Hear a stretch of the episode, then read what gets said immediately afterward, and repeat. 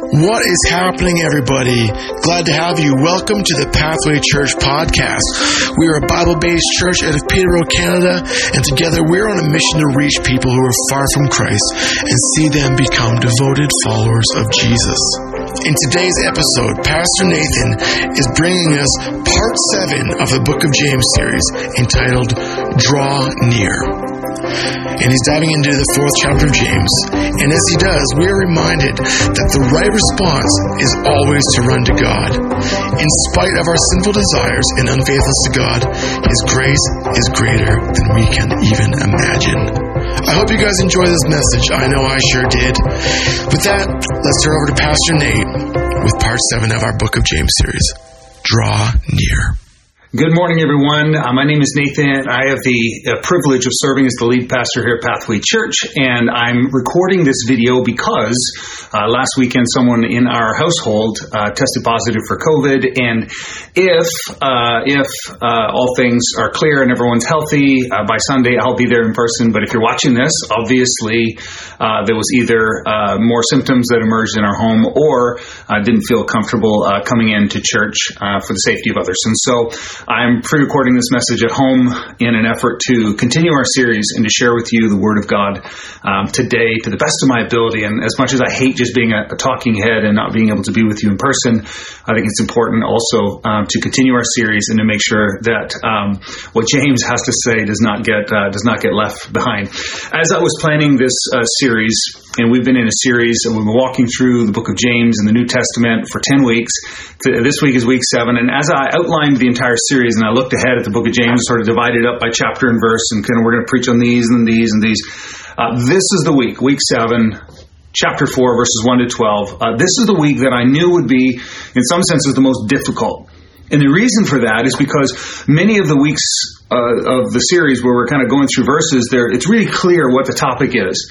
And of course, uh, today's message and these 12 verses that you've just heard are anything uh, but clear. Uh, I think of it like this um, there have been times when, at the end of the day, I'll come home and uh, my wife and I'll sit down after supper, and on occasion, she will do what I call a brain dump, where she's like, "Oh, this happened, and this person said that, and uh, I'm feeling this pressure, and this is this is what I think about that," and she's just kind of sharing everything that's on her mind and heart in a very short period of time, and then she'll look at me and be like, "You get it, right? You understand what I'm saying?" And I'm like, "Yeah, you mean this?" And she's like, "No, no, I was talking about that." And, and so there's a lot of information coming, and it's all very strong, and, and there's a lot of emphasis on all of it. And so as I was looking at this ser- at this section of scriptures, I was thinking to myself, uh, what do I focus on? Because literally there are, are, kind of five ideas in these 12 verses, and any one of them could be a sermon on its own. And, and James gets very emphatic in the previous chapters. He's sharing ideas. Uh, in chapter 4, verses 1 through 12, it becomes very strong, very pointed. He's going to talk about the human heart. He's going to talk about how we've been unfaithful to God. He's going to talk about what we should do about it. He's going to talk about repentance. And he's going to talk about how we treat other people. And all of that's wrapped up in 12 verses. And so I'm going to do my best to sort of dissect this, what we'll call a brain dump of information. We're going to walk through it verse by verse. And hopefully, as we do so, something uh, from what James is going to say will jump out and touch your heart because that's that's what we want to do. I mean, we come to church not necessarily to hear something new. We don't come to church because we have to. Hopefully, we come to church because we want to get to know God and others more. And as we listen and as we learn, as we interact with the scriptures and one another, something God will do something in our heart to to touch us and to bring something to the surface that we need to address or deal with. So, today we look at chapter four verse 1. Here's he begins with another question and he says this, what causes quarrels and fights among you? What's the source of conflict? We all have conflict in our lives. James says, what's the source?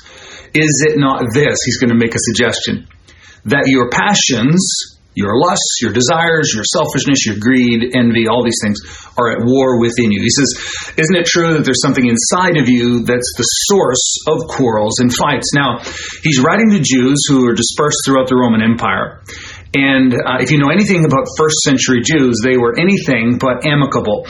Uh, there were some Jews, um, of course, Israel was under Roman occupation, and there were some Jews who thought the best strategy or approach was to go along with the Romans, to listen to the Romans, to live under Roman law, but to to do so in such a way that they could keep their religion, they could keep some autonomy, and keep their nation together. There were other Jews that felt very strongly, and besides, both both sets of Jews had scriptures to back this up. Uh, there were other uh, Jews that were like, we need to stand against the Romans. They were called zealots. They said we need to we need to amass an army. We need to take out strategic Roman positions. We need to do battle and take our country back. And so you had these two approaches, and not only were they at war with Rome, but they were at war with one another. And there were all these groups and factions among the Jews. And James is going to say to all of them, he's going to say, listen, without getting political, James is going to say, look, our our biggest problem here is not the Romans. Uh, our biggest problem is something that's in us. He says, You might say that you are uh, living at peace so that you can have peace and, and, others would say oh no we're gonna we're gonna do war and take our country back. And he says you, you can claim you're doing it for god. You can claim that you're doing it for your country. You can claim that you're doing it for your children. But he says i really want you to examine your heart because much of what you do and are doing and this quarrel and fighting is actually the root problem is actually in the heart and i'm not going to spend a lot of time on this because over the past couple of weeks James has already zeroed in on the heart as the source of the problem. You know, uh, our biggest problem is not our parents. Our biggest problem isn't the economy. It's not our government officials. Our biggest problem isn't Russia, although that's a huge problem in our world right now. It's causing all kinds of problems. Our, our biggest problem isn't our job, our spouse, our boss the biggest problem we face is actually what goes on within each and every one of us, okay? The most pressing issues in our world are issues of the heart because honestly, if everyone's heart was pure and right, if there was peace in everyone's heart, we wouldn't have war, we wouldn't have murder, we wouldn't have all these terrible atrocities that are happening. And so, if we really wanted to change the world, the best approach would be to address the issues of the heart because we know that what's in our heart ends up um, in our life. Verse 2, he says this You desire and do not have, you want something, so you murder. You covet and cannot obtain, so you fight and quarrel. Uh, this can be seen so clearly right now in our world. I mean, Vladimir Putin and whatever the powers that be in Russia, they want something. And everyone's speculating as to what it is. Are they defending their territories? Do they want, you know, oil, mineral rights? Do they just want more power? W- what is it? We don't know, but we know that there's desire behind the invasion of the Ukraine. And so Putin and his people are pursuing that end. They are doing whatever, taking lives um, to get exactly what they want. Now, the truth of the matter is, as, as horrific as that is, and our prayers continue to go out to the people of Ukraine, uh, we have some families in our church uh, that are connected and, have, and are, are, experiencing that in a different way than the rest of us. And as horrific as that is, uh, James is going to point out the fact that those same desires of selfishness and greed and, and jealousy and ambition and envy are not just in Putin and the Russians, but actually in every person. And that certainly doesn't excuse what's going on over there, but it should be a warning to all of us that we can harm our our family, our spouse, our friends, by our own selfish desires. And our selfish desires and what's going on in our heart has uh, an incredible impact on ourselves and the people around us. And so our desires are at the root of the issue. He goes on to say this uh, at the end of verse 2. He says, You do not have because you do not ask. And it's true that we often feel self sufficient. Like, well, I don't, I don't need God. I'm going to figure this out myself. I'm going to make this work. That's what we do. And he goes on to say, You ask and do not receive. So you ask God for stuff, but you don't get it because you ask wrongly to spend it on your passions. We talked about this last week. God really cares about the motives of our heart. He really does. The motives of our heart really, really, really matter. And, uh, you know, if my kids uh, came up to me and said, Dad, can I have 20 bucks? My first question would be, what do you want it for? And if they said we want it to buy candy or explosives or a knife or, or some something that would uh, indicate that their heart motives are wrong, the answer would obviously be no. But if they came and said we want twenty dollars to uh, to raise money for cancer, we're doing a walkathon. It's like, of course, my wallet is open, and because their heart motives are pure and good, uh, because it's something that is good for them, then I'm going to obviously release. And, and God is the same way when we want the things that are right and true, His wallet is open, His heart is open to us, and He wants to give us the things that we, desire and need, provided that they're good for us, because that's what every father wants. Verse 4, James is going to shift directions when he says this. This is a really strong statement. He says, You adulterous people. In the original language, it literally says, You adulterers and adulteresses. So both male and female. He's like, You're all cheating on God. Whenever I read this verse, I think of the old, uh, the old song. Uh, who was it? Uh, sang it? Uh, Hank Williams. I think your cheating heart will tell on you. And, and it, this song is like, hey, uh, your heart has been unfaithful. When we talk about adultery, it's not a word we, we use in our culture a lot. The word adultery means that you've been unfaithful. So if you're married to someone and you're pursuing another person, you're in a relationship with someone else, and you shouldn't be, that's adultery. It's being unfaithful. If you're dating someone and you claim to love that person and, and things are moving in, in a direction that's really good, uh, but yet you're dating other people on the side, this is, this is not uh, what either person wants. This is what we call adultery. It's cheating. And James says, You, the Jews who would claim to be followers of Jesus and lovers of God, God, we love you. Jesus, we follow you. We commit our lives to you. He says, Look, you claim to love God but your hearts are far from Him. Your hearts are moving in another direction. You're pursuing other things, and not just other things, but you're pursuing things that God hates. And that's a problem. That's a problem. You see, God longs to be in relationship with you. And some people will be like, of course, God wants to be in relationship. But other people are like, no, God wouldn't want anything to do with me. I know the kinds of thoughts I have. I know my past. God doesn't want me. And so we got some people who are proud and, and some people have no self worth, and God God longs to be in relationship with every single person. And so, no, no matter who you are, and no matter what your background or your view of God, you need to know that God longs to be in relationship with you. When I was a young man, I met a girl, and I longed to be in a relationship with her. I was very interested in her. Her name was Jessica. And, and so, what did I do when I wanted to be in a relationship with her? I started to show up wherever she was. If she was going to an event, I heard about it. I was making sure I was at the event. Interestingly, though, I noticed that whenever I showed up, she would disappear. Uh, it was not reciprocal, you could say. Uh, also, uh, I eventually uh, reached out and began to talk to her, and I asked her to go out with me for a coffee. And uh, once again, I was rejected. It was it was not reciprocal, to say the least. See, relationships are, are personal. And if you're going to be in a relationship with someone, you, you there must be give and take. There must be interest from both sides. And I can assure you, and I could go through the scriptures and pull out dozens of verses to assure you that God is interested in you. The real question is, are you interested in Him? And many people, including myself at times, have claimed to love God while pursuing everything but. And when you're in a personal relationship, any unfaithfulness, any I love you but I have no time for you is, is very hurtful and offensive and hard. There's there's rejection involved. And, and that's why he goes on in the next verse to say this Do you not know that friendship with the world is enmity with God? When you are a friend of the world, you're an enemy of God. Now, what James is not talking about, some churches in the past have you know, defined friendship with the world as being around unchurched or ungodly people. It's like, well, you should never be in that place. You shouldn't talk to those people. And nothing could be further from the truth. That is not what James is talking about. Jesus himself hung out with tax collectors, sinners. He spent time with prostitutes and liars. And Jesus went and spent time with them, but he never loved what they did. He never became like them, but he loved them. And so we're not talking about staying away from sinful people. What we're talking about, friendship with the world, is loving what they love and loving the things that God ultimately hates.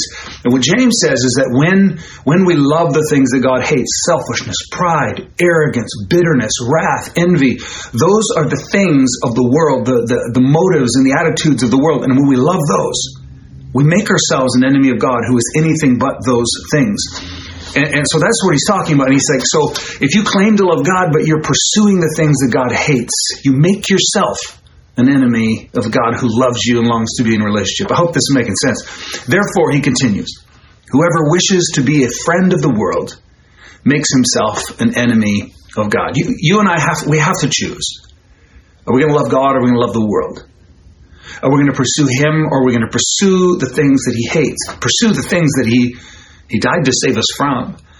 And that's the decision that you and I have to make. He, goes on in verse 5 to say, Do you not suppose that it is to no purpose that the scripture says? Now, James actually quotes a passage that, that no one, no scholar can find. It seems to be a paraphrase of some sort. And it can be interpreted one of two ways. The first way um, is, is the way that our translation uh, says it right here. Let's look at it. He yearns jealously, God does, over the spirit that he has made to dwell in us. This verse can be interpreted one of two ways. Depending on whether the spirit that James is talking about is the human spirit that's sinful or God's spirit that he places inside of us, which is holy. And depending on which spirit you determine, then the meaning changes. So either God's placed his spirit in us and we're living contrary to it, and God is jealous because he loves us, and that's the way this is being interpreted. The other way is to say that the human spirit is jealous and envious and leads us down the wrong path. Both of those things are scriptural. And so we're going with option number one that God longs for the spirit that He has put in us. He longs to have us back, you could say. That He cares so much, that it's personal for Him. You know, when you care for somebody, you, you sacrifice for them. And God has sacrificed His Son. He has left His throne and come to earth to save us and to show us his love and to demonstrate his love for us when we didn't even love him. I mean, nothing could be more loving. Nothing could demonstrate this, the sincerity with which God wants to be in a relationship with us. He goes in in verse 6, and this is where things sort of turn around. He says, But he gives more grace. And grace is unmerited favor, the goodness of God that we don't deserve. Therefore, it says, God opposes the proud but gives grace to the humble. So the bad news is the human heart is full of jealousy and selfish ambition. We talked about that last week. The human heart is stained. It's evil. It's a fire, a flame of fire. But, but, even though our hearts are evil and even though we've been unfaithful, the good news, the good news is that God gives grace to the humble. That if we will simply submit ourselves to Him, if we will simply surrender, if we will simply repent, if we will come to God humbly, knowing that we have done nothing to deserve His grace and favor, that He will come to us and He will receive us and give us forgiveness and grace. This is a beautiful, beautiful promise. Verse 7, James goes on to say, Submit yourselves, therefore, to God. Each and every day we have to decide whether we're going to submit to God or submit to the enemy, the world, our own desires. You can put those in the same category. And he says, Submit yourselves, therefore, to God. Resist the devil, and he will flee to you. You have to choose a direction, you have to choose a master. I know oftentimes our kids um, have asked us the question, and when I was a kid, I asked my parents the question. I'd want to go to a certain place or hang out with certain people or do something, and my parents would be like, No, this is terrible. And I'd say, What's the big deal? And they would say, Well, the big deal is that choice you're making actually leads in a direction. You're, you're choosing something. You're choosing to love and pursue something that God doesn't want you to love and pursue because it's bad for you. And making that choice actually takes you one step, you know, away from God, and then another step away from God. It's a direction and of course, what God wants is for us to take a step towards Him, and that's exactly what He's going to say in the very next verse. Verse 8, I love this. Draw near to God. So if, if you feel distance from God today, if you're like, I just don't feel God's presence, I don't know if He loves me, I don't know if my relationship's good, James says, take a step in His direction. And when you do, He'll take a step towards you. Every time. It's a promise. Draw near to Him, and He will draw near to you. Draw near to Him, and He will draw near to you. Okay? God wants to be in a relationship with you. He wants to forgive you. He wants you to be filled with His joy and peace, but we've got to take a step in His direction. And the promise is that when we do, He will move in our direction. Now, as our relationship with God becomes closer because we're taking steps towards Him and receiving His grace, what happens next? James says this Cleanse your hands, you sinners, and purify your hearts, you double minded. This is a great definition for repentance. He's talking about cleansing our hands, you know, cleaning up our lifestyle, but he's also talking about purifying our hearts. So it's like cleaning up the outside and the inside of the cup, becoming right. But what I find so fascinating about this is that he doesn't say clean up your life and clean up your heart and then draw near to God. See, that's what we do by nature. You know, and when I think about, oh man, I feel far from God, my instinct is to say, uh, I'm going to clean my life up. I'm going to get this area of my life in order, and then I'll feel confident to approach God. That's wrong. That's absolutely wrong. The scriptures tell us that we should first turn back to God. And after we've turned back to God, allow Him to help us clean up. See, there's so much pride and arrogance in the thought that I can clean up my own life before I come to God. And then not only is that arrogant to be like, yeah, I can do this on my own, which we can't. But it's also arrogant in the sense of like I don't need God, and that God is is lacks grace to receive me the way I am and to help me with this problem. It's like I'll deal with it, and then we'll be good. That's that's totally wrong. And so what James says is just draw near to God, He'll draw near to you, and then the cleaning process begins. Then the repentance begins. And so we come to God with our addictions. We come to God with our sins. We come to God with our pride. We come to Him with our selfishness, jealousy, unforgiveness, bitterness. And God helps us. He helps us to address those issues in our life, the outside, and in our hearts, the inside. Verse 9, he talks about repentance and says this Be wretched, mourn and weep. Let your laughter be turned into mourning and your joy to gloom. Verse 10 Humble yourselves before the Lord, and he will exalt you. This is a picture of true repentance. So, if I'm in a relationship with somebody and they have really wronged me, like they did something that hurt me, hurt our relationship, it was terrible, and they come asking forgiveness, and if I'm gracious and I say, I forgive you, let's mend this relationship, and they think it's funny what they did, that's a problem because it, it doesn't demonstrate true repentance, does it?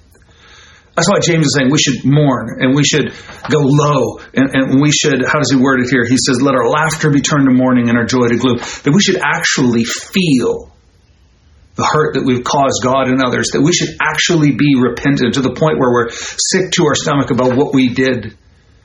And the reason why that's so important is because true repentance isn't just, I'm sorry I did it, but true repentance is actually, I'm sorry I did it. I feel the the hurt that I've caused you and and I don't want to ever do that again because I love you and care for you and and it hurts me that I hurt you. That's true repentance and that's exactly what James is inviting his listeners, you and I, into. Uh, last thing we'll talk about, and I know this message may be a little shorter than usual. It's just strange talking to a camera, you know. Verse 11 says, Do not speak evil against one another, brothers. James is going to finish off this whole thing. Okay, our hearts are evil, we're unfaithful to God, but God is gracious if we will come to Him, and He'll forgive us, and we exhibit true repentance. And finally, He's going to talk about how we treat one another after the fact. So we've come to God, and God's forgiven us, we've truly repented of our sin, our evil, our unfaithful hearts, and God has been so gracious to us. What are we going to do with that? That's the question he's going to finish with in the last few verses. He says, Do not speak evil against one another, brothers. He comes back around to the tongue, what we say to, to others, and how we treat other people. He says, The one who speaks against a brother or judges his brother speaks evil against the law and judges the law. In other words, um, he says, when we mistreat others and when we choose not to forgive others and we choose to not extend grace to others and we speak evil and judge them, we're actually judging the law. We'll talk more about that in a minute. He says, if you judge the law, you are not a doer of the law, but you make yourself a, a judge. Can you imagine uh, if you were in a court of law? The judge goes out for a recess you would never dream of walking up onto the stage and sitting down in the judge's seat, hitting that gavel, calling the court to order, and then rendering a verdict. Guilty. You can't handle the truth. I've always wanted to say that behind a, you know, in a court of law. That's awesome. So you would never dream of it. In fact, it would be a crime it would be a crime to impersonate a judge or an officer of the law to render a verdict on someone else when it is not your place. And James is going to remind us that it is God's place to judge others. And so there's this fine line that we have to walk as Christians uh, when we judge other people. There are things that are clearly wrong, and we can call out those things that are clearly wrong, but we cross a line when we begin to judge other people's motives and when we begin to place ourselves in the seat of God, when we choose not to forgive others, when we choose not to extend grace to others, when we've received so much. He goes on in verse 12 to say this There is one lawgiver and judge, he who is able to save and to destroy. But who are you to judge your neighbor? You know, the Bible is very clear when it comes to judgment. We're to judge our own hearts and our own motives strictly. But we're to be very slow to judge the hearts and motives of others because we cannot judge impartially. We don't see. You know, so many times when I've been tempted to judge someone else for their actions and then I talk to them and I hear their story, uh, I'm reminded of, wow, there's a whole story. Throughout the pandemic, I've been reminding people and they're like, I just can't believe that person's so strong on this view. And I'll say, well, but do you know their story? Because sometimes the story and the history behind your beliefs actually informs what you believe and do. And there are some people who have been very, very, very strict for the past two years, and it's because they have loved ones who are who are uh, immune compromised, or they have they're caring for parents, and so it, they might seem unreasonable in how cautious they're being, right? And you might be, well, you're just scared, and you're, but but they're doing it because there's a story. There's there's there's something behind it, and so we are so quick to judge people based on externals what, what they do, what they don't do, uh, what they wear, the way they speak. But when you really get to know someone and you know their personal story, it, it changes everything, doesn't it? So we need to be really slow to judge. There's there's one uh, story in Matthew 18 which would we'd all do well to read about once a month. In Matthew 18, Jesus tells the parable of the unforgiving servant. And in this particular parable, there's a man who owes a huge debt, and he cannot repay his debt. And he's called before the judge, and he stands before the judge, and the judge is like, away with him, away with his family, you know. And the person begs for mercy. Would you forgive the debt? Would you just give me more time? And the judge is so gracious, he forgives the entire debt and he sets him free. And what does he do with the forgiveness he's received? He goes out and someone who owes him a small amount, he calls that person and he says, You need to pay me right now. And the person says, I can't pay. And he says, Away with you. And the person begs for mercy in the same way that the other person had begged. And he does not show mercy. And when the judge, right, which represents God, finds out that this person who has been forgiven so much would not even forgive the smallest thing to his brother or his sister, he calls him into court and judges him and sends him into the equivalent of hellfire. We need to remember that God has forgiven us, that He's extended grace to us when we didn't forgive it, when we didn't deserve it. And so we must be slow to judge, slow to be unforgiving, and we need to extend that grace and mercy to those around us. What a great reminder. And so today, uh, let me try to summarize this, this brain dump uh, that uh, James just hits us with in verses 1 through 12. Our hearts are, are sinful. We are full of our selfish ambitions, pride, arrogance, jealousy and our hearts have been unfaithful to God. Yet, He is so gracious to us that the moment you and I turn our hearts towards Him, the moment that you and I take one step in His direction, He reciprocates and moves towards us. The parable of the prodigal son is such an incredible picture. A proud and arrogant son who says, Give me my inheritance and I'm going to go do what I want to do with it. And he leaves the home. He rejects his father, breaks his father's heart and does his own thing until everything goes wrong. And then he has this thought. He's in the pig pen. He's in the lowest place he could be, and it's there. Some people, they'll never repent. They'll never turn to God until they hit the lowest point they possibly can. But here's the thing even if that's you, if you're in the lowest point you could ever be, all you have to do is turn back to Him. And that son says, If I just go back to my father's house, I could be a servant there. And the moment he begins moving in his father's direction, his father sees him and begins to move in his direction and extends grace and mercy. That's what God is all about. And the son demonstrates true repentance. I'm so sorry, Dad. I am so grieved by the things I've said and done. I'm so grieved by how unfaithful I've been to you. And the father says, You're my son. You'll always be my son. And He puts his coat on him and he brings him into the house and celebrates and throws a party. Why? Because God cares so much about you and me. He wants us back into His family. And if God has done that for you and me, and if He's willing to do it for you, then that changes the way we treat others. It changes the way we judge and speak to others. And we begin to live as Christ intended, extending the grace to others that God has extended to us. I hope that makes sense. Today, let me close in prayer. Um, so wish I could have been there with you in person. I love you and uh, looking forward uh, to seeing you all soon. Father, thank you uh, for this message, for the words of James, to be reminded, God, that our hearts, apart from your work, are, are full of sin and envy and jealousy and bitterness. It's the cause of the problems in our world. And so, Lord, today we, we turn to you. We ask you to heal our unfaithful hearts. We ask you to, to reveal your love for us in a way that we can understand and accept. And Lord, we're so encouraged by the fact that when we turn to you, when we submit to you, when we draw near to you, you will draw near to us. Pray that we would have hearts of repentance, that we would confess our sins to you and to one another, and that we would truly grieve for the wrong we've done, and then that we would live in that freedom to extend grace and forgiveness to those who sin against us.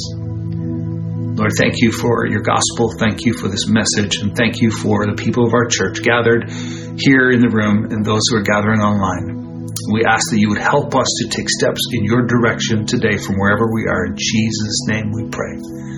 Amen. Well, that is it from us at Pathway Church. Thank you so much for tuning in to today's podcast.